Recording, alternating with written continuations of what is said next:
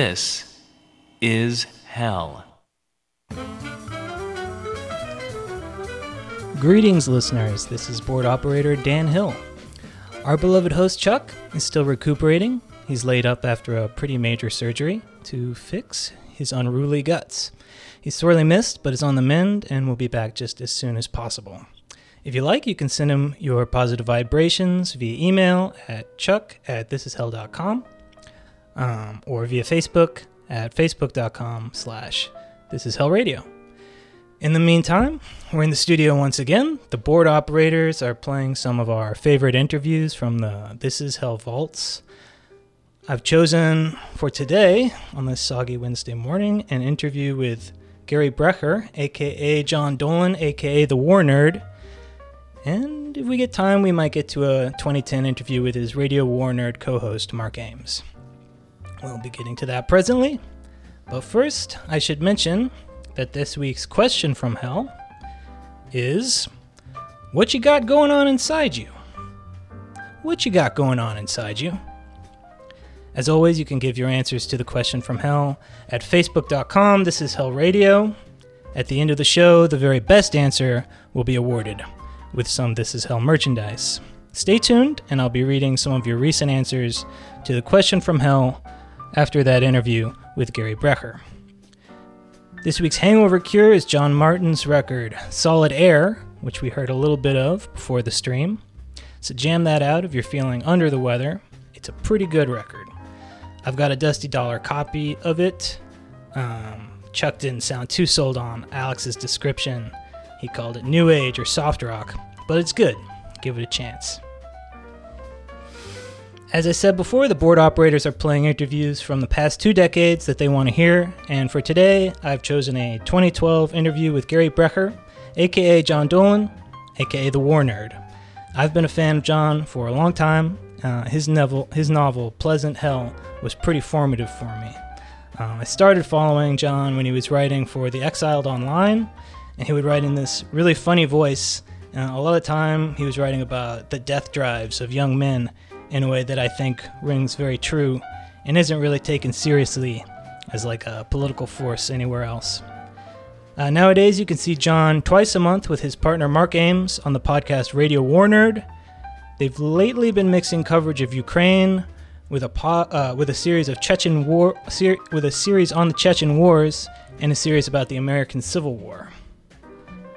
Uh, now, uh, this interview from 2012 was interesting to me not only because it was from a time where John was a little more mysterious using the Brecher pseudonym, but also because 2012 marked an important point in Syria. You had the Arab Spring uprisings in a number of countries the year before, but by 2012, Syria in particular had escalated to the point that the UN was calling it a civil war. Uh, but this was still before ISIS or Rojava were household names. It's an interesting inflection point. Uh, so let's go to that 2012 interview with Chuck and Gary Brecher. On the line with us right now is the one and only Gary Brecher. Let me get out his bio here. Uh, Gary is the War Nerd. A collection of Gary's columns posted at Exiled Online was made into a book in 2008, published by Soft Skull Press, and appropri- appropriately entitled The War Nerd. While Gary was serving uh, what he called a death sentence at a computer job in Fresno, spending half his time working, and he's been the war nerd ever since, although many mistakenly believe he is actually Roger Edvardsson of the Norwegian rhythm and blues band Ahem. Of course, we all know that cannot be true because there is no such thing as Norwegian rhythm and blues, and if there is, we need to do everything we can to stamp it out immediately. His most recent writing, uh, Gary's, includes the article Cleanse Thy Neighbor Syria Just Woke Turkey up. Here's why that was a really bad idea, which he posted at the Not Safe for Work Corp website, which we have a direct link to if you go to our website, thisishell.com. Good morning, Gary. Good morning.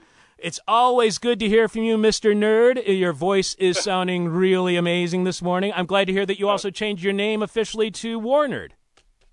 Yeah, yeah, why not? You know, it's a better identity. It's an American right to change your name when you hit on something that actually works for once. exactly. I'm still finding one, of, uh, looking for one of those. If you can figure out uh, a, wor- a name for me, please send it along. You know, I mentioned you on Twitter, and the good people at Exiled Online replied with a uh, temporary free link to an article you wrote for the site, as I was saying before, the Not Safe for Work Corp website, which claims uh, that it is quote the future of journalism with jokes. It's only three bucks a month, and you can find out more by going to uh, nsfwcorp.com Com. That article, as I was saying, your most recent is entitled Cleanse Thy Neighbor. Syria just woke up. Here's why that's a really bad idea. I've been blogging and tweeting that this is the begin what's what we are seeing in the Middle East, what we're seeing with uh, Syria, uh, their war uh, overlapping into Lebanon, their war overlapping into Turkey, Turkey fighting with Syria, Turkey fighting in Iraq. Uh, I've been blogging and uh, you know and fighting the Kurds uh, and tweeting that this is the beginning of World War III and that this is being ignored by the U.S. national network TV news despite the severity of the situation. Not only do we have the problem with the Israeli-Palestinian conflict, the san- sanctions against Iran, the war within Syria that is spilling over into Lebanon, Turkey, and even uh, getting close to Israel. Turkey involved in fights with the Kurds. Uh, then there's uh, you know the internal conflict in Iran. Iran or Iraq, as well as the war in Afghanistan. It's spilling over into Pakistan. To what degree do you think that this may? You are the war nerd. You are the expert on this. To what degree do you think that this may be the beginning of a world war? It's a really good question, and I have to say, as a war fan, I mean, I I feel like a weather forecaster that's seen a giant front off the Pacific coast for about all my life, except it never quite hits land. So I don't know. I mean, World War Three. Oh, sure, that's the dream. But you know, uh, there's something going on that's a little weird. Uh, there's there's this massive restraint in most parts of the world that I. Uh, it's one of the things about war that I don't claim to understand. Um, how long has it been that we've had nukes, and how long has it been since they've been used? I, I keep going through the files trying to find any example of a weapon that doesn't get used for that long. I can't find any. And where's World War III? I don't know. I mean, people have been dreaming about it for a long time, and I'm sort of half joking when I say dreaming, but not totally. I mean, I, I admit I'm a war nerd. I uh, when I say dream, I mean dream, not nightmare. Um, a lot of this, what they call dystopian, is not so dystopian at all. It's what we sort of half dream will happen, but it isn't happening. And and Turkey Man, Turkey uh, is is a tough place, and they could wipe out Syria in a second. They could wipe out the PKK, the Kurds um, on their southeastern front. They could wipe out all those people. Uh, there are only a few places where conquest still works, like it was working in Central America for the for the Tutsi. They went as far as they could because they were the best warriors around. But in most of the world, I don't know. I mean, it's it, there's there's this weird restraint. Do you think that this is the closest to that we have got to World War III since the Bay of Pigs, or being a military historian, being a war nerd? Do you is there some other point in time where you see it was a lot closer? Yeah, well, Bay of Pigs would would Bay of Pigs, the the missile crisis that that was amazingly close, and I think most people knew it at the time. Uh, yeah, I was kind of conflating I think when you look those back, two the things. Soviet there. Union was such a conservative power I mean, they went out without a bang. That's incredible. A military organization that size that just sat there and let the tanks rust. I I don't know too many examples of that either. So I don't know how close we were. I think looking back, America was the crazy one in that face down. Yeah, definitely. Um, and uh, in the kind of reporting that we have seen, because it, we just went through the uh, anniversary of the Bay of Pigs, the 50th anniversary of the Bay of Pigs, what I was noticing in every report that I saw on the network news, ABC, NBC, CBS, even when I was watch- I saw some coverage on CNN and Fox and MSNBC and CNBC, I never saw anyone talk about what led to uh, the missile crisis, and that is that the United States had put missiles in Turkey. yeah, so- we're yeah we're back in Turkey. American missiles in Turkey. Yeah, that that could hit anywhere in Russia. Uh, that well, anywhere populated, anywhere worth hitting. Yeah, no, that that's always been you know the the hometown news. It's it's like you know you read the Oakland Tribune when I was a kid, and you're going to get the Raiders are great, the Raiders are great pretty much get that in the politics too.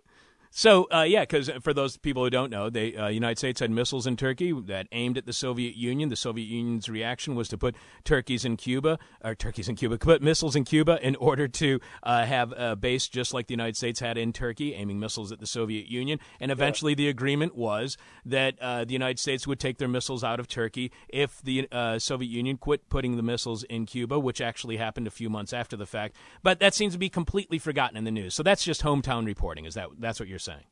Well, yeah, yeah. I think uh, when uh, the only time, you know, it's funny. I've noticed that when I do war nerds. I mean, uh, people react very differently to stories I write about some conflict far away, and or or whether it's in the U.S. They get a lot twitchier when it's in the U.S. or when it involves Americans. Um, I don't really see it that way. I mean, I I don't know. I I think it's a rough world, and I think we're part of a rough world. And when you look back at that long-term face-off between the U.S. and the USSR. It's usually something like that. Like we do something kind of crazy and aggressive, and in a sort of sad, half-hearted way, they try to do their thing in in perfect mirror response to what we did, and then we get furious and they back off because you know I I think this comes back to war too. The the Soviets had a war on their territory, which is never fun. I mean, war is fun the way the Brits used to do it and the way we like to do it.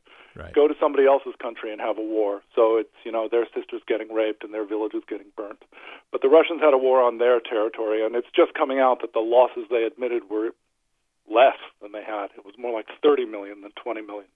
Wow. Um, we are speaking with Gary Brecher. He is the war nerd. He's got a new article at the site, Not Safe for Work Corp. You can find out uh, you can find that article by going to nsfwcorp.com. It's the future of journalism with jokes. That story again, cleanse thy neighbor. Syria just woke Turkey up. Here's why that was a really bad idea. In that article, you write this week Syria. This a couple of weeks ago when you posted this. This week, uh, Syria did the one thing the rest of the world won't forgive: disturb the neighbors. If you've ever lived in a really bad building, you know the rules. They can kill each other in there as long as they don't slam each other into the wall hard enough to knock down your stuff. I was listing all the cross-border as well as internal violence that uh, that are adjacent to the nations of Syria, Turkey. Uh, you got uh, Lebanon, Israel, Iraq, Iran, Pakistan, Afghanistan. We're all experiencing all sorts of trouble right now. There's also the craziness in the Sinai, where last thing I heard, Egypt was losing their fight with the uh,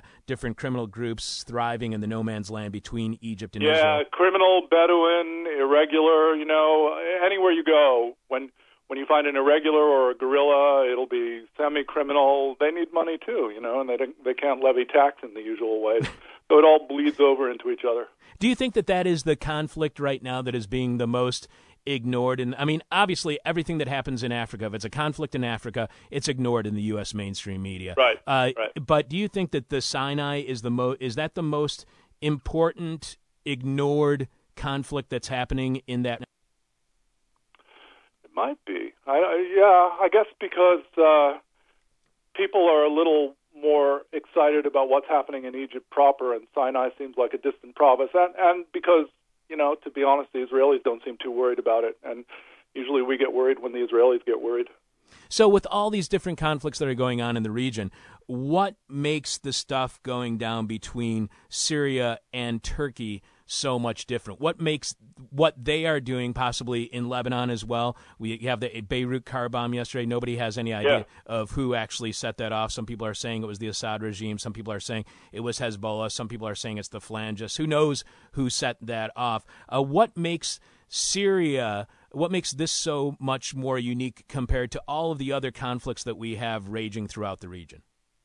Well, you know, Turkey's uh, Turkey's an amazing place. Turkey's one of my favorite countries as a war nerd, and uh, Turkey does not like people messing with its borders, and there's a really good reason for that. I mean, until they bet on uh, Imperial Germany and lost in 1918, Turkey wasn't Turkey; it was the Ottoman Empire, and it ruled all these Arabs. I mean, people think Muslims are Muslims, and that's that's a lot of nonsense. Turks uh, saw what Woodrow Wilson and those eggheads were doing in Europe, and they said, okay, okay, you're going to make Europe into a set of ethnic enclaves.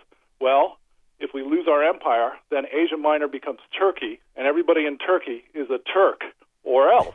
You know, they'd already started doing that by cleansing the Armenians in eastern Turkey.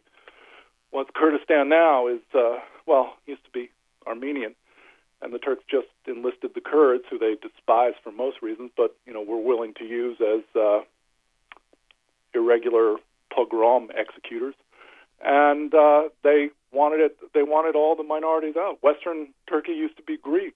Uh, 1.5 million people were sort of encouraged to leave at bayonet point. Turkey became uh, an all Turkish enclave. Like I said in that article, you look at this part of Syria that used to be Turkey, every single place name on the Turkish side of the border is Turkish. And you can tell because Turkish names are weirder than anything in the world, at least if you're an English speaker. And uh, the idea that anybody is going to mess with these truncated borders that they settled for uh, kind of drives the Turks crazy. They don't like that.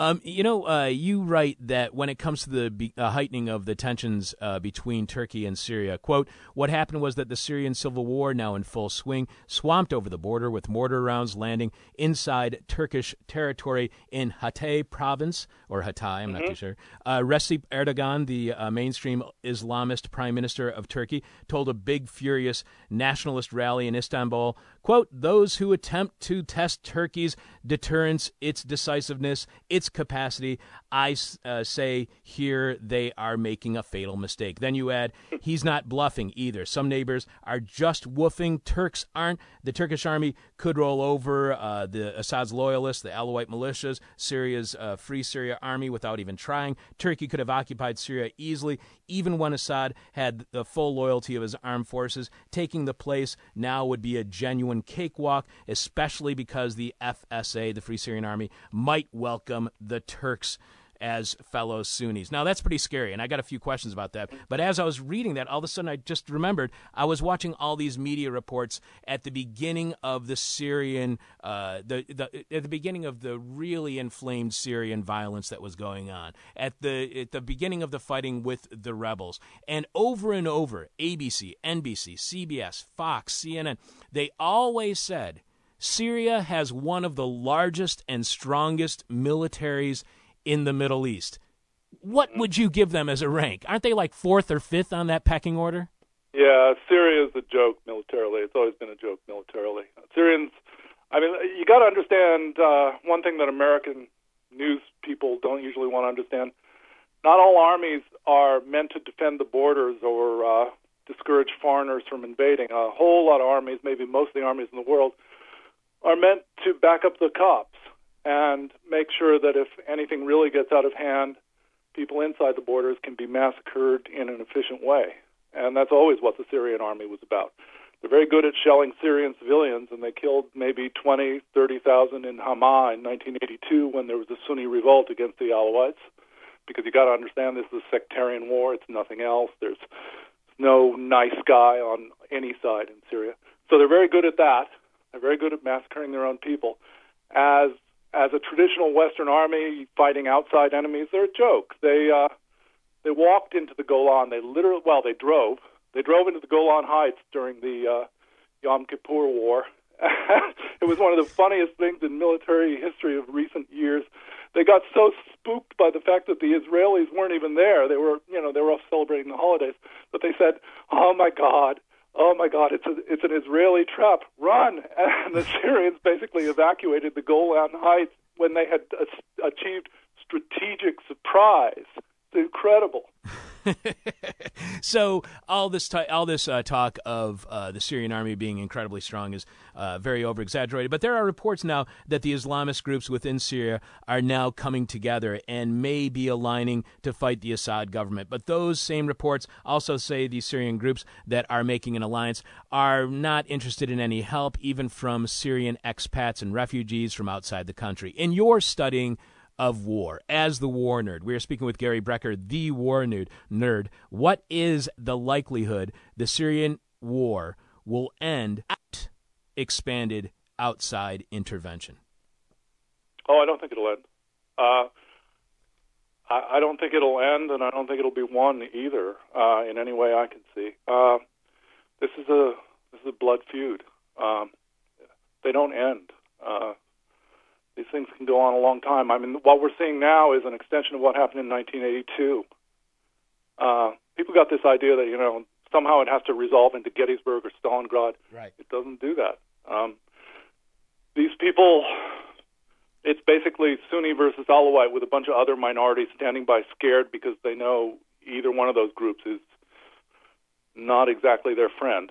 So uh, both those people, the Alawites who are basically Shia, and the the Sunni who live in eastern C- Syria in the desert areas, um, they've lost brothers, they've lost cousins, they've sat around in the living room and told each other stories about what the other side did to cousin so and so.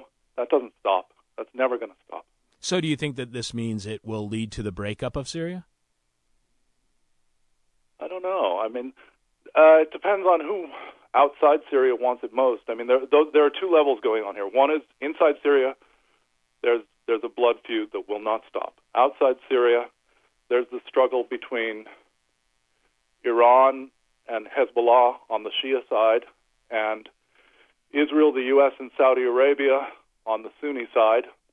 Uh, and I don't know how much any of those powers want it at the moment. Um, maybe they'll be content to control some of the players in Syria with the division going roughly down that blood feud line between Shia and Sunni.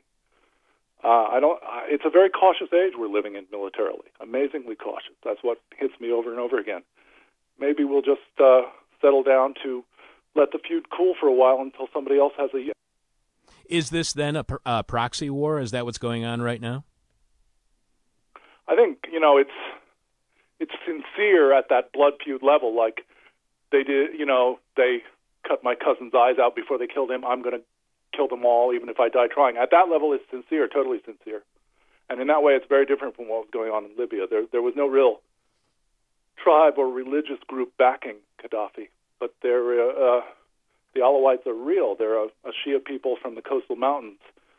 And you got to think of Syria as sort of divided between the coastal mountains and the inland desert. The, the Sunni are, they look to the south, they look to the Sunni countries of the Arabian Peninsula for their, you know, sort of cultural inspiration. And along the coast, everybody's been through the coast, and you get some very weird religions: the Druze, the Alawite, who are a strange kind of Shia, many Christians, uh, and there's a real cultural gap there, sort of a tribal gap. It's always going to go on, but uh, then there's the way people manipulate these players. When you got an ethnic civil war going on, you can you can if you're a big power, you can play it really nastily, all kinds of ways.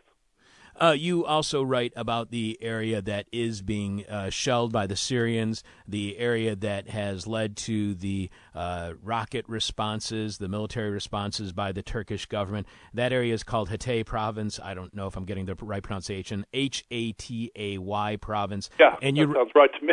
Yeah. I don't speak Turkish either, and I think it's a Turkish name. They impose Turkish names, so Sounds right to me. Right, and you write that uh, this province was part of Syria until 1940. This was all Syrian territory with an Arabic speaking majority until Turkey grabbed it. By the time Turkey got around to annexing Hatay, it had uh, it had had almost 20 years experience in ethnic cleansing in fact. So um, to what I mean, we haven't heard any of that discussion within the media whatsoever. That this is kind of a contentious nope. Area. How does that affect the way in which we should be viewing this cross-border firing of mortars and rockets uh, between Syria and Turkey? Well, Turkey cleansed what used to be the Sanjak of Alexandretta. You know, nice Italian name was a French province, coastal province. The French ran Syria and ran it real badly. They gave that province to Turkey basically as a bribe to keep Turkey from joining the Germans in World War II the way they had in World War One. It was that cynical. It was that simple.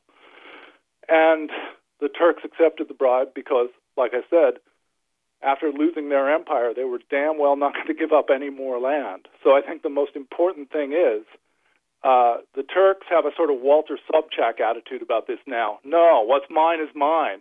Um, and Hatay is theirs, and if anybody did a serious attempt to try to take away one inch of Turkish territory, all hell would break loose. my button wasn't on. Uh, to what extent uh, is this? You know, because this the two things that I always hear too much. One thing I hear too much is um, all of this is the United States' fault. The whole thing, whatever war it is, it doesn't matter. Yeah. This is because of the CIA manipulating things. Yeah, the the CIA controls the weather, all that stuff. Right. And then on the other hand, uh, no, this war, for instance, the uh, Sunni and the Shia sectarian fighting that happened in Iraq, this has been going on for millennia, and this will never stop. So, to what extent do we overblame either uh, Western influence or these internal sectarian struggles? Yeah, that's a good question. Um, I think uh, both those things are real. America does mess with people. Shia Sunni, that's a real fight. But we forget how much things waffle around in history. I mean, nobody remembers now. Nobody remembers that the Muslim world was modernizing in like 1950, and the big thing was to be a socialist Right. or a pan-Arab nationalist or a pan-Arab socialist. You know, when when something dies out, the way the whole socialist thing died out when the Soviet Union went away, it's as if nobody remembers it anymore, and nobody remembers that it ever existed. There have been all kinds of currents across the Middle East, and like you know, in in your grandpa's time, there was all all these Arab intellectual women who were never going to wear the veil, and now their granddaughters wear the veil all the time, and it, it breaks their heart. Actually, there have been all kinds of currents that we just forget. It's not that the currents we remember are fake; it's just we forget so many others. So is the new Middle East is it going to be this kind of ethnically cleansed Middle East where we have Alawites here, we have Sunni here, we have Shia? Is that what we are leading to now? A completely segregated uh, kind of Middle East that's based on racism? Well, um, maybe a little more than usual, but never never completely. I mean, Middle East is not one of those neighborhoods that can be gentrified completely.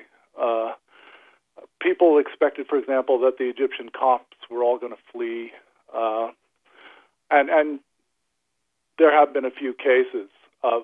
I, I was checking for that because you know it, when, after that movie came out, The Innocence of Muslims, made by an Egyptian Copt, you expected there'd be pogroms against Egyptian Christians.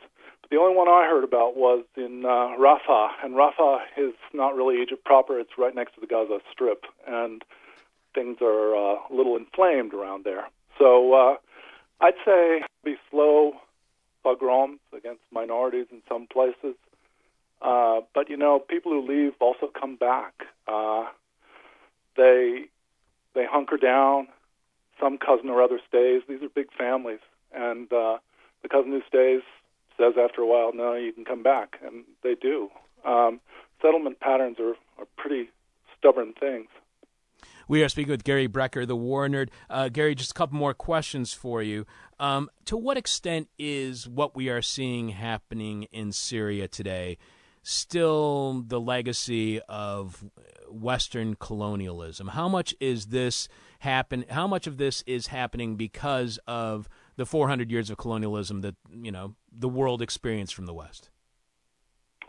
Well, um, depends on which colonialism you mean. I mean, uh, Syria was an Ottoman colony uh, until the 20th century, and basically it might have stayed an Ottoman colony. That is a Turkish Muslim Sunni colony, even longer. Except the uh, the Ottomans bet wrong on World War One, went with the Germans and lost, and then the French took it.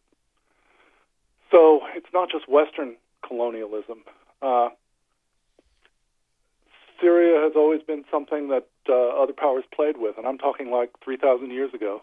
The Egyptians, who weren't all that warlike and basically considered that the world ended with the Nile, still they they mess with the Syrians now and then. There are these caricatures of Syrians in the old Egyptian murals, you know, where Syrians are these big, heavy-legged, bearded hicks, basically. So people have been messing messing with Syria for a long, long time. Um, let's see. Oh, uh, I'm trying to find my last couple of questions. Oh, okay, here you go. Uh, I remember reading about uh, how there are so many more wars. There were so many more wars in the 20th century than any other time. But being that there were no nation states, I imagine wars were Yeah. hard to define, and that there still may. Oh yeah, that is a lie that makes me really angry. Oh, okay. Wars. That is so much of a lie. Oh man, I, uh, there there have been so many. War was normal until really recently. I mean, the the, the real like anomaly now is the non-wars, um, and the way we don't use every weapon we have because every civilization I know of used everything it had most of the time. I, I don't know what they mean by wars. See, this is the Gettysburg slash Stalingrad thing. Right. Nobody thinks it's a war until you've got Gettysburg or Stalingrad going on. That's not what war is like. That was a weird little thing that happened for a few centuries in Europe. Most wars are, you know, that village next door.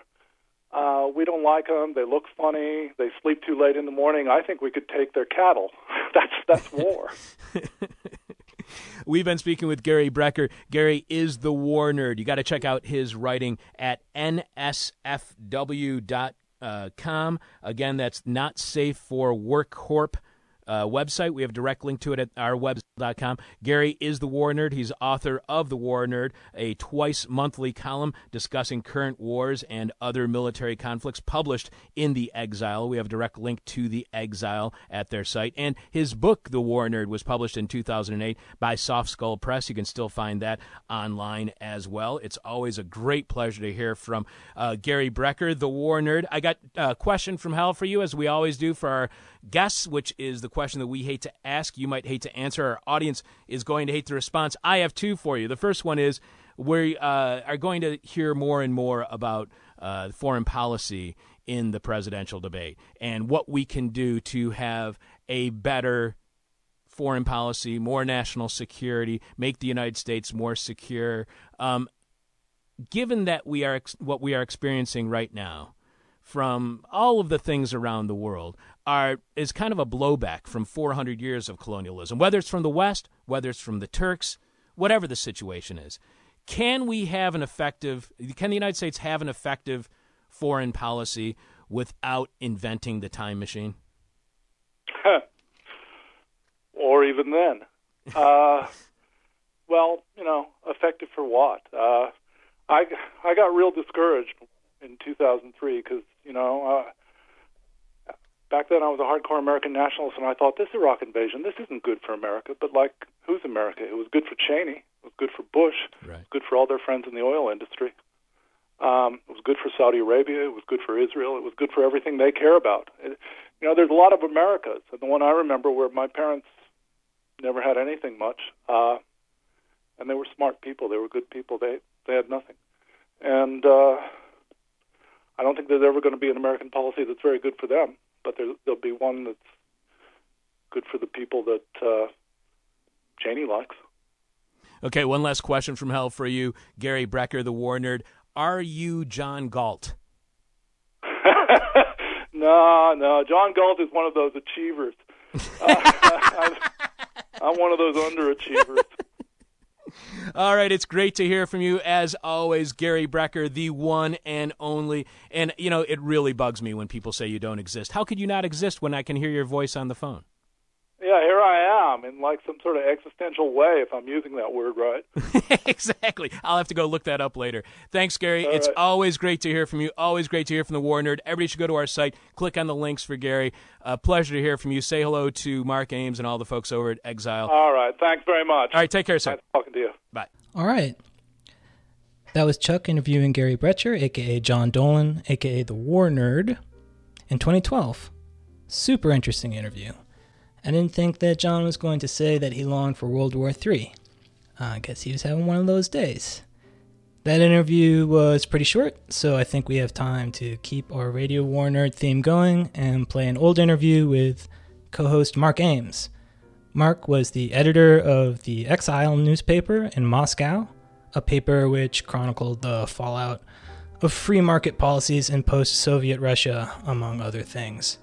In this interview from 2010, Mark talks about his article, Blood Sucking Freaks, where he talks about the creepy rich. So let's give that a spin. On the line with us right now is uh, Mark Ames. He's a writer for ExiledOnline.com, the author of 2005's Going Postal Rage, Murder, and Rebellion from Reagan's Workplaces to Clinton's, Columbine, and Beyond. That was published by Soft Skull Press. We have direct link to the publisher's webpage where you can purchase the book at our website. Mark's recent articles include Are Obama and Geithner the uh, Twins from Hell and Blood-Sucking Freaks, the right-wing billionaires at Cerberus Capital literally suck blood blood from the poor. Uh, welcome to the show. Uh, great to have you back on, Mark. Uh, thanks for having me on. Uh, uh, by the way, nitrous, bad stuff, man. Gives you a bad headache. It does, but you know what? You go back and forth between that and pure oxygen. Not that I know.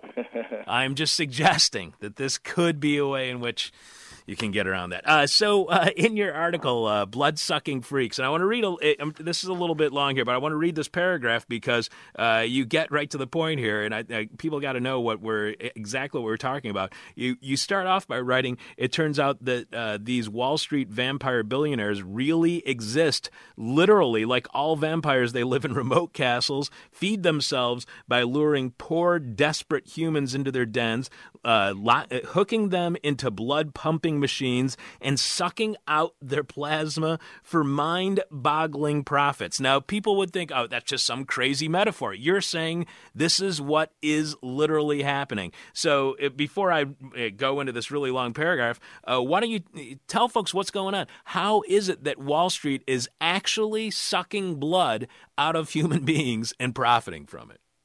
Yeah, Cerberus Capital, they're they're a big and notoriously ruthless uh, fund uh, on Wall Street, and uh, you know it should be known our, our former Treasury Secretary Jack Snow um, is the chairman, and the international chairman is former Vice President Dan Quayle. So this, you know these are heavy hitters in this uh, fund, and this particular investment is actually one of the most successful investments um, you know over the last couple of years that they made. They invested into what was then a small um, sort of sorry about this sort of medical company called Talecris. And what they do is they, um, you know, literally separate. They, they hook people up. They need live humans, live feeding cows. Hook them up to these plasma sucking machines. The blood is sucked out of their arms and spun around in a kind of cold filter process, and then the kind of debased blood without plasma is pumped back into the human and the plasma is kept for um, for sale, and they turn around and sell this stuff. I mean, the the the value of the plasma can reach as high as like twice the price of gold in weight. Um, Cerberus. Uh, the thing about Cerberus too is they put in they invested about $81 million into this company a few years ago, and last October they made almost a billion dollars off of one of the only successful IPOs uh, on Wall Street last year. And in total, they made something like $1.8 billion off their investment in just four years. So you can see that, you know, these guys would stop at nothing. Now, Cerberus got into the, new, into the news really because they bought Chrysler a couple of years ago and they bought uh, GMAC. And both companies, of course, wound up having to get uh, bailed out by the taxpayers to the tune of uh, tens of billions of dollars by these, you know, Republican bigwigs who have been preaching free market austerity and responsibility to the rest of us all these years.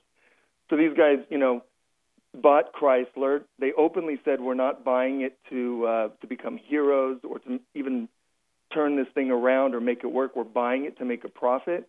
It didn't work, and then they found another way to make a profit. They went to, uh, you know, went to Washington and used Jack Snow and Dan Quayle to um, basically pimp the White House and pimp uh, Congress for gigantic bailouts.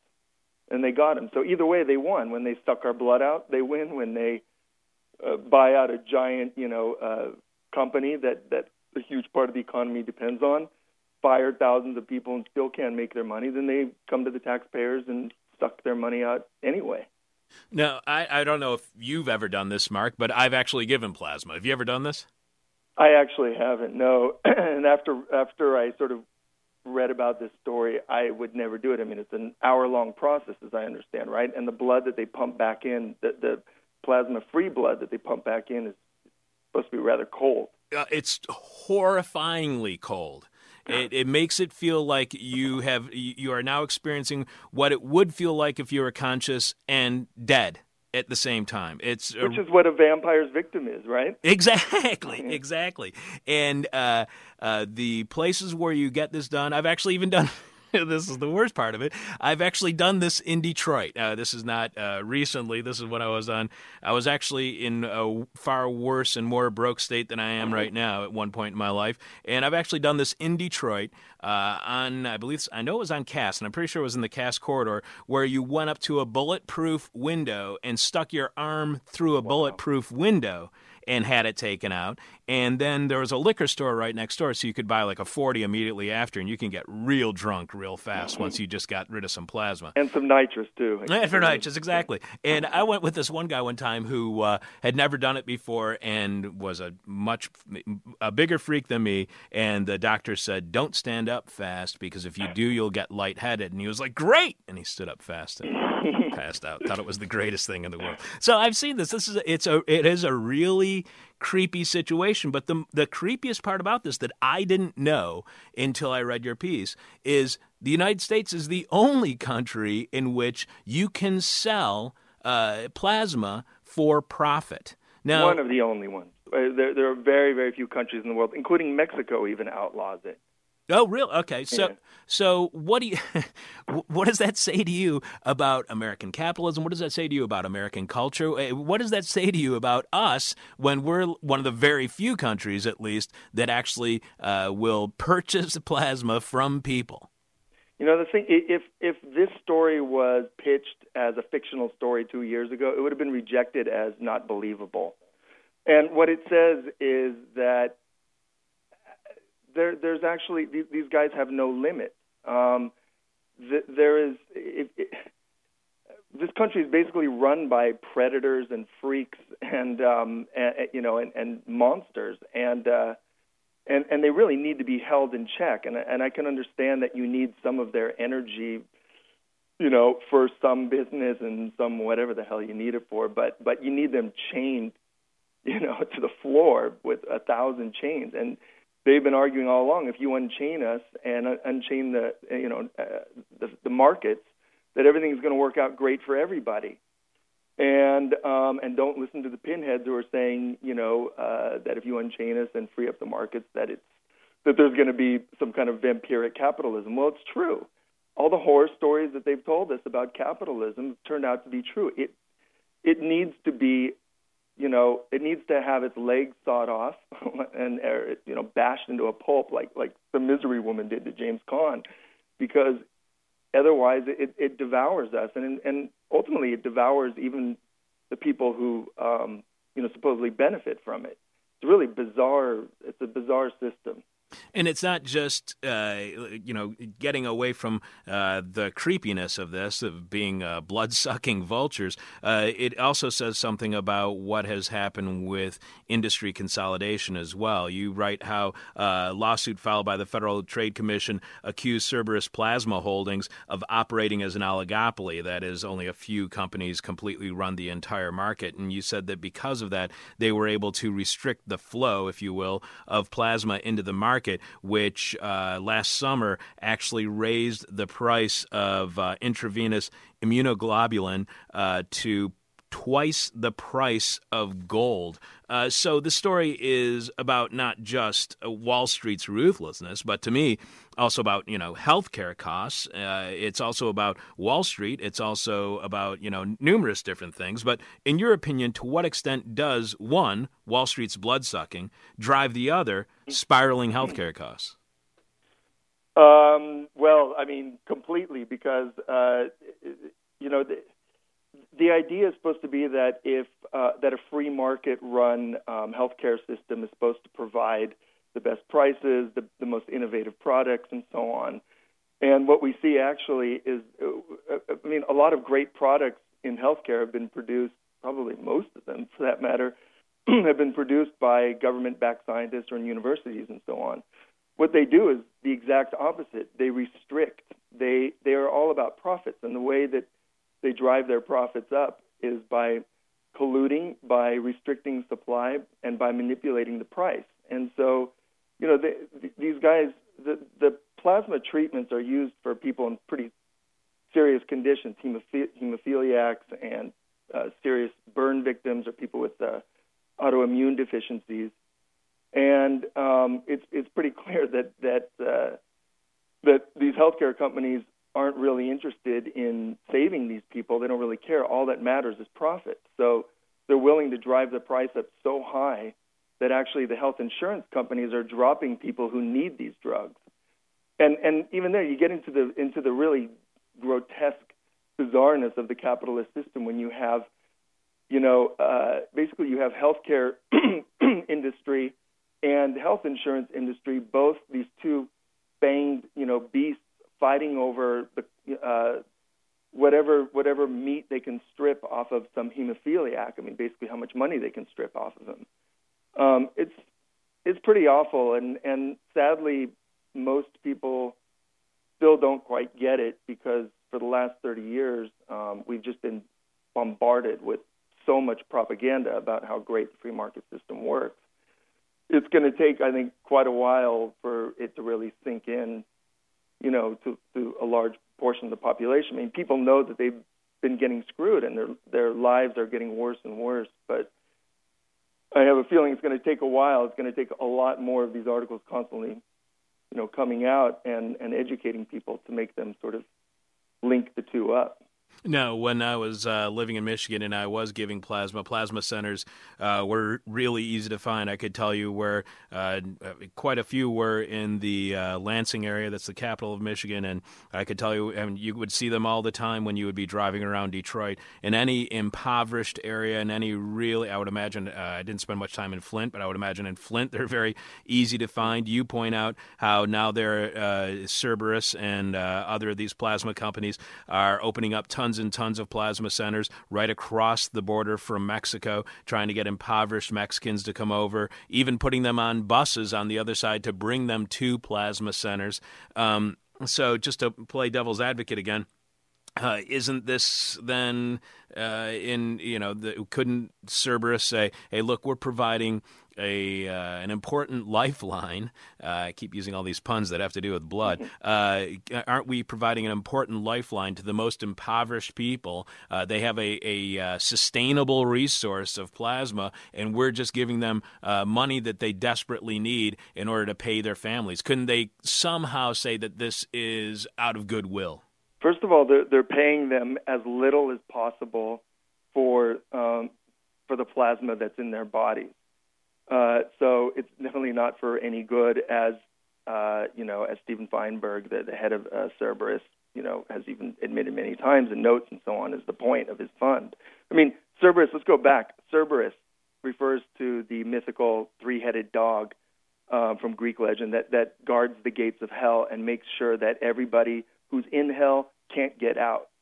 And it wasn't chosen at random. They they in, intentionally chose that name. So Cerberus is not providing. I mean, these people need money. There's no doubt about it. But if, for example, um, the government were to be running this program, uh, I would imagine that uh, at least they'd have to be accountable to something else besides just profit. I would imagine that they'd have to pay more. If they even could do this, they, that they'd have to pay more um, to the donors and that they'd make it more accessible and charge less and wouldn't manipulate and drive the price out of reach of people who are suffering and need this to survive. Uh, so you write about how uh, profiting from ruined American lives is nothing new to Cerberus. Cerberus is the same shady fund that bought Chrysler and GMAC, as you were talking about earlier, in 2007, drove them into the ground, blamed everything on unions after even after firing 30,000 Chrysler employees, dumped the companies onto American taxpayers, but only after uh, lining up tens of billions in taxpayer-funded bailout funds. Cerberus is led by some of the most aggressive free market Republicans of our time, chairman of which, as you were pointing out, Treasury Secretary John Snow, Treasury Secretary under uh, the past President Bush, who oversaw the destruction of Americans' economy while serving under Bush from 2003 to 2006, bragging during his tenure, we are the envy of the world. And you point out, uh, like you were saying, Dan Quayle's relationship with Cerberus as well. Uh, is Cerberus then, with its anti labor stance, its role in undercutting American manufacturing, its Capitol Hill connections, and therefore for its bailouts. Is Cerberus then is, is it the epitome of the uh, this ugliness? A, a, company that possesses many of the ugly characteristics that have been on display within American capitalism over the last thirty years. Is it is it like is this the example of how bad it can be, or do you think maybe Goldman Sachs or maybe some other company is a worse example? Uh, they're all uh, perfect examples. Uh, uh each one of them has several really horrible stories um, to tell. I think together they, you know, they, they create this sort of book of the dead uh, together. I, I I think they're just one of them. And Jack Snow is actually a fairly interesting example. Just to take one person, the the, the, uh, the former Treasury Secretary under Bush and the chairman of Cerberus, he, um, you know, he goes back uh, to the Ford administration, Ford Nixon administration. He was instrumental in the deregulation of the trucking industry in the uh, early mid 70s, um, and that was that was sort of the first major deregulation um, uh, of a transport industry, or really when when the deregulation craze started. Um, it, w- it was at that time, and Snow oversaw it. And the trucking industry has suffered, you know, horribly ever since. Or I take that back. Not the not necessarily the CEOs or some of the shareholders who timed their investments right, but workers in the trucking industry have seen their you know their wages, their salaries, their their take home plummet ever since. Um, and in fact, just recently in the trucking industry, I don't know if you've heard about this. There was one uh, one company went out of business, fired a whole bunch of people, but it fired them while uh, fired a bunch of truckers while they were on the road and they only found out when they went to the gas station um, to to fill up their trucks and found out the cards didn't work and we're told to leave the trucks in the gas stations and and uh, you know basically find a bus to get back home and then send the bus ticket bill to this company.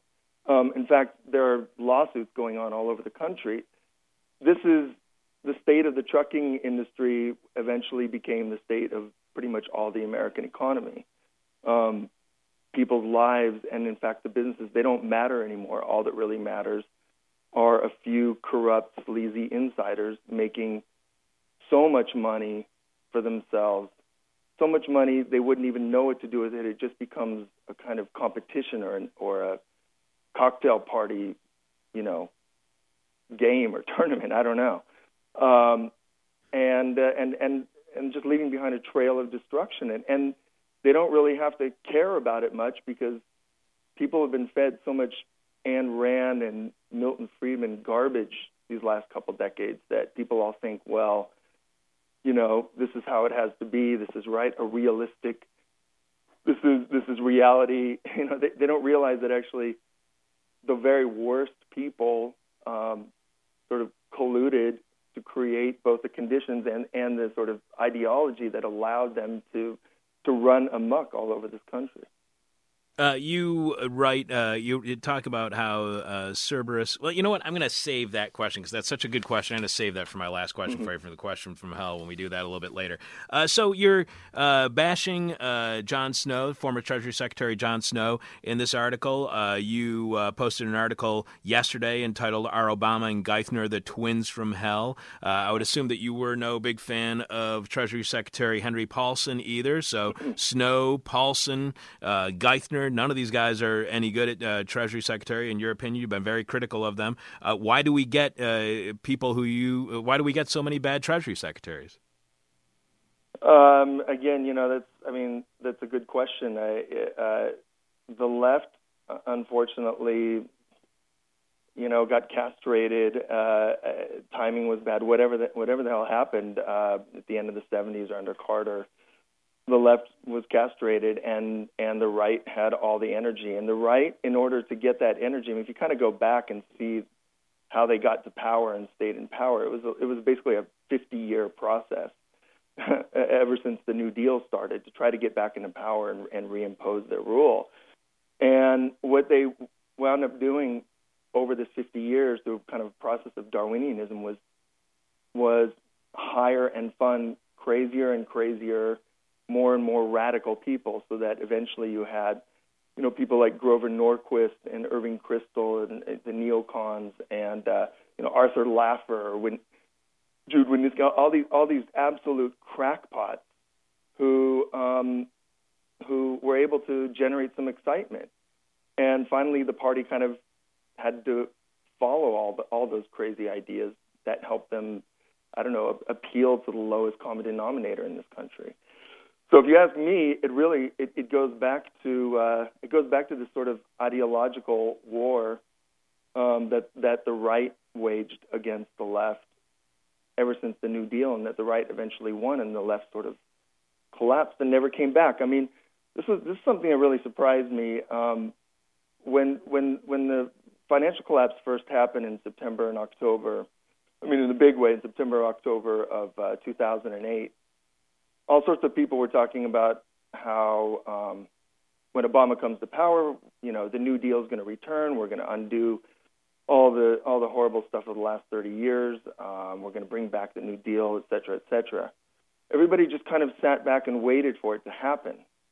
And the right and these people, these Cerberus people, the, the, the you know, Goldman Sachs, Kimco's, all these people, they they really were on the ropes. They were scared. They were defunded basically for a period of time. And what they saw was the left actually, you know, if you ask me, at least the, the left, the part of the left that maybe is sort of closer to power, um, they didn't really have a lot of energy, and they certainly didn't have the sort of teeth and fangs and claws needed to to fight this battle with these kind of monsters. And so that vacuum kind of stayed open. I mean, these guys were scared. They pretty much thought it was over for them and the New Deal was going to happen. But for example, you didn't really hear much in early 2009 when this vacuum was still there and anything could have happened. You didn't hear a big outcry for nationalizing the banks. You didn't hear a big outcry for socialism.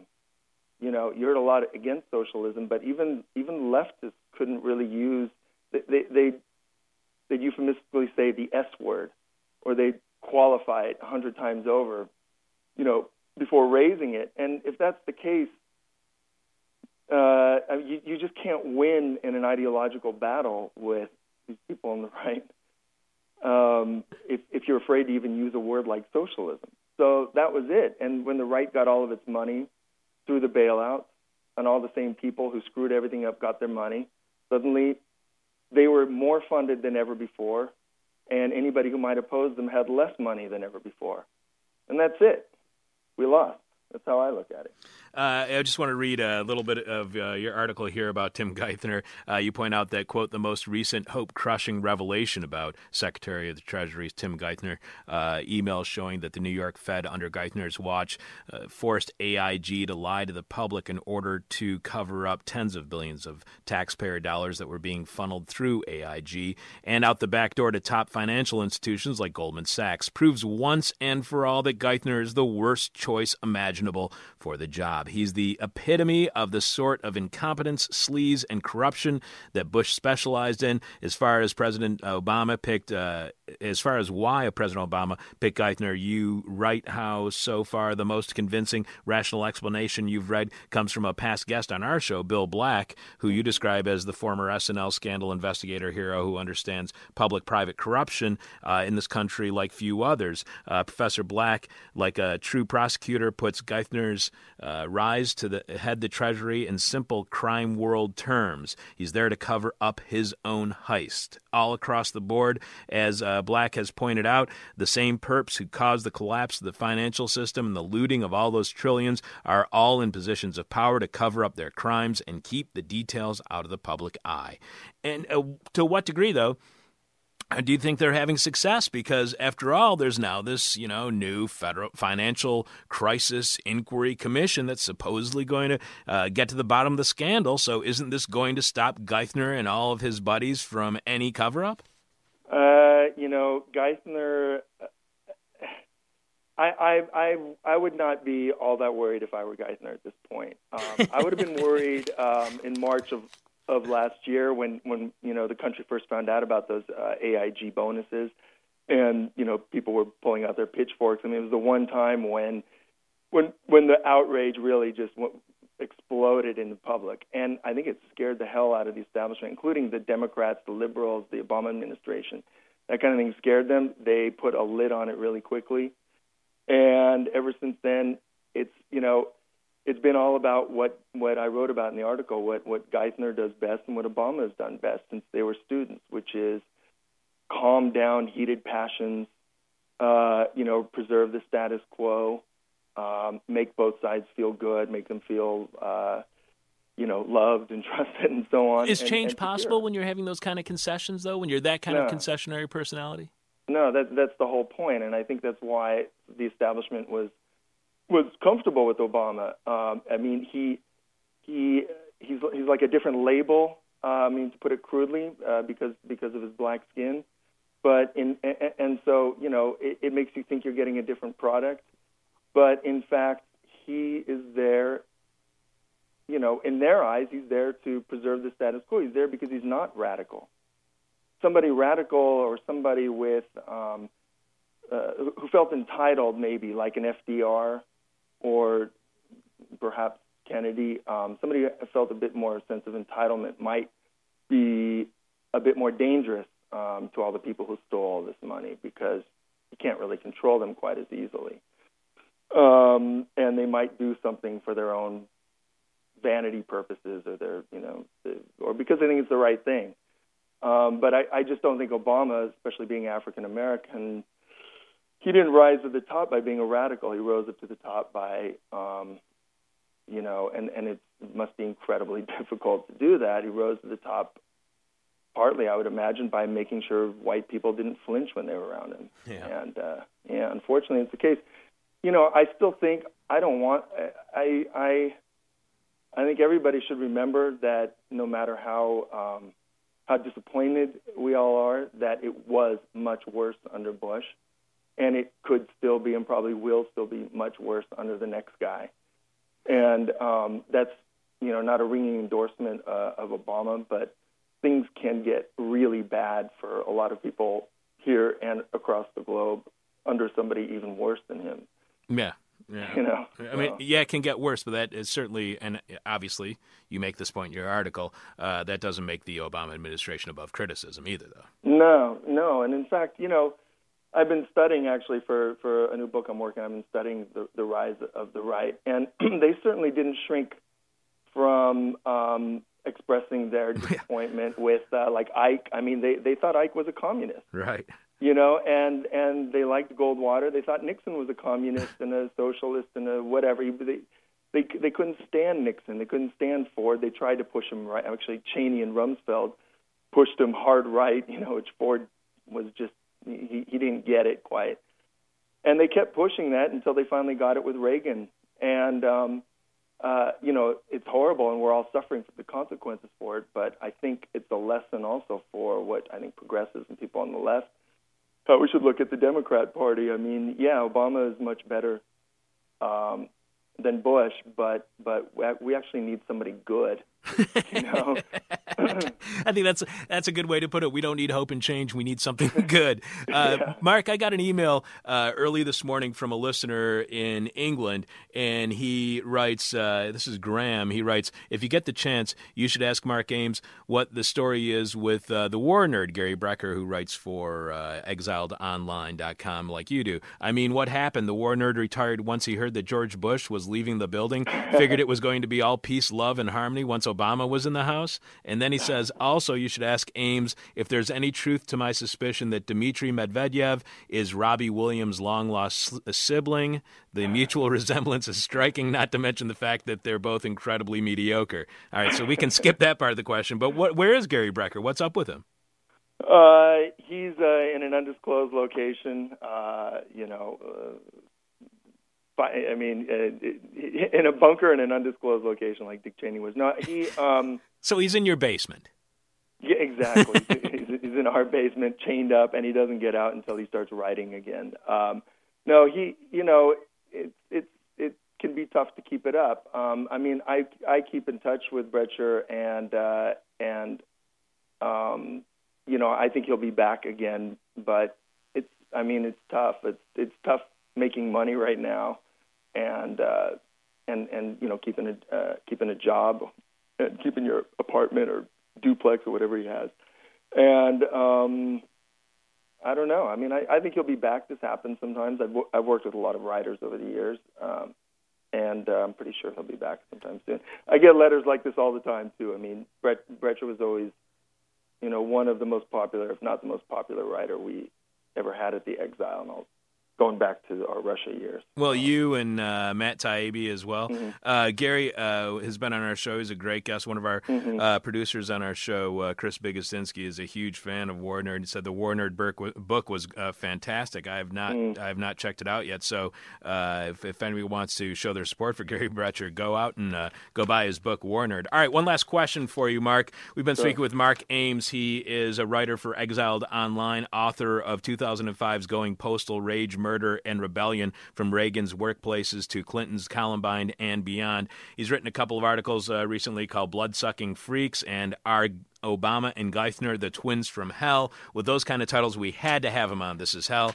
Uh, so, uh, Mark, we've got one last question for you. It's the question from hell, the question we hate to ask, you might hate to answer. You write about how Cerberus is, uh, thank God they're diversifying. Unfortunately, uh, they've diversified from the blood business into the guns and ammo business. You write, luckily for uh, Cerberus, weapon sales are flying off the store shelves thanks to all the paranoia about Obama socialism fed by all the bailout money that right wing billionaires like Cerberus have looted. Uh, sales have also been boosted by the wars in Iraq and Afghanistan. In other words, more government handouts for the billionaires now that they own the guns and ammo business. It's all going so well that Cerberus is planning a huge IPO this year for Freedom Group, which should net them another massive payout. Freedom Group is their guns and ammo business. Now, We've asked uh, this question in the past to many of our guests, and to be honest, I just love to ask this question. You know, look, we all knew that when Bush got in office, the oil companies were going to do great. Uh, had we done even the tiniest bit of research, we could have figured out that Vice President Cheney has this intense connection with Halliburton. Uh, we could have, uh, you know, maybe invested in that. After 9 11, we all knew we were going to go bomb the hell out of somebody, if not go to war with Afghanistan and likely Iraq. Uh, yet, I bet, like myself, you didn't go run off and invest in Exxon the day after George W. Bush was elected. You didn't run out and invest in Halliburton once you realized the Cheney connection. And you didn't Still invest. kicking myself. Yeah. Exactly. And you didn't invest in military contractors the week after 9 11. So, do you think Cerberus's gun and ammo business, Freedom Works, is this a good investment? Should our listeners get in on this IPO? Because why not? It's inevitable that someone will make money off of this. And why should it just be all the right wing conservative kooks who love uh, shooting and profiting off of human misery? Uh, it's funny you you um, uh, made a little Freudian slip there, which I almost did several times writing. You you called it Freedom Works instead of Freedom Group. Oh, sorry. Is- and that's the Freedom Tea Works Party group. Feed into it. You are exactly right. Um, uh, my answer to that would be um, uh, the guys who are making money off this are the uh, they make they they've made their money up till now, and they'll make their big money on the day of the IPO. And the rest of us, um, uh, you know, we're, we're just we we may make money, we may lose money, but all the money to be made and all the money to be like extracted out of that gun business, the the real money is going to be made up to and on the day of the IPO. That's what I think. You know, looking at all this, these guys, um, they they they're cheaters. You know, they're cheaters, they're fraudsters, they're crooks, and uh, you know, simple guys like us. Like even if we wanted to be, you know, um, Leninist revolutionaries and try and earn money from from Freedom Group uh, in order to fund the revolution. Like we probably wouldn't because these guys will be stealing money left and right out of the company. The more um, regular investors and regular, you know, mom and pop people buy into the company. That's how they operate. So I wouldn't buy anything that Cerberus offered me. I would maybe, if I want to make money, I would get an MBA from some top school and try and get a job at Cerberus and go around sucking blood from people or selling them guns because that's the way to make money uh, in in the economy we have now. Well, Mark, I'd really appreciate that very optimistic uh, financial tip to uh, wrap up our interview. Have a happy weekend. Thank you. So I know what your portfolio looks like. Mark, I really appreciate you being on the show. Happy New Year. It's great to have you back on. We haven't had you on in a couple of years. I really appreciate you being back. Your writing's always really entertaining. Uh, you can find all of uh, Mark's writing at Exiled Online. Uh, these articles also appeared at Alternet. I really appreciate, by the way, those uh, pricks at Alternet, they don't pay you, do they? Uh, they, you know, they do, but they they don't pay um, the way that like Scaife Foundation and Olin Foundation and these crazy right wing foundations paid. You know, that's uh, unfortunate. You know, unfortunate, but uh, it's the way it is. We're in the wrong. side of s- the good. We're in the wrong stupid business. I know. I, that's it sometimes. All right. hey, and by the way, one other thing. Uh, give uh, if you even talk to him anymore, give Taibbi grief. Now he's like such a big deal that he doesn't want to come on our show because it's Saturday morning and he's got to stay in for his beauty sleep for TV. Got to get his his nails filed, huh? exactly. Uh, yeah, that's a shame. I'll let him know. Thanks. All right, I'll talk to you soon, Mark. Thanks. Bye. See you. All right. That was a cool interview with Mark Ames from 2010, talking about how creepy, how creepy rich people are and vampiric. So we heard from both hosts of Radio War Nerd this morning. You can check them out on Patreon. They put on a very interesting and informative podcast. Let's read some of these questions from hell. Remember, this week's question from hell is what you got going on inside you? What you got going on inside you? Benjamin C. writes semi expired red velvet cake and zebra mocha from Starbucks. Nasty. Borky B writes tapeworm. It's a good way to lose some weight. Aaron D writes chi backup at the fifth chakra. To which Lisa F responds, There's your problem. Braden S says, None of my business. If I needed to know about it, somebody would have told me by now. Alright. I'll read one more. This week's question from hell. What you got going on inside you? Fabio A writes, Your mom. Excellent. I'll save the rest for Sebastian tomorrow. Speaking of which, tomorrow Sebastian will be playing an interview with Taylor Griffey on student debt and university financialization. And he'll have a brand new moment of truth with Jeff Dorchin. This week, Jeff introduces the other white pride, calcium. That sounds pretty good. I hope you had as much fun as I did, dipping into the This Is Hell archives. Chuck has such an amazing body of work. It's a real pleasure to share it with you. And I look forward to doing so again next week. So, until then, My demon is on my butt. My demon talks to me in profanity like a sailor. And my demon tries to knock me down. And my demon tries to put me on a hell ride. Thank you for listening to This Is Hell. For more interview hell and to support the show, visit thisishell.com.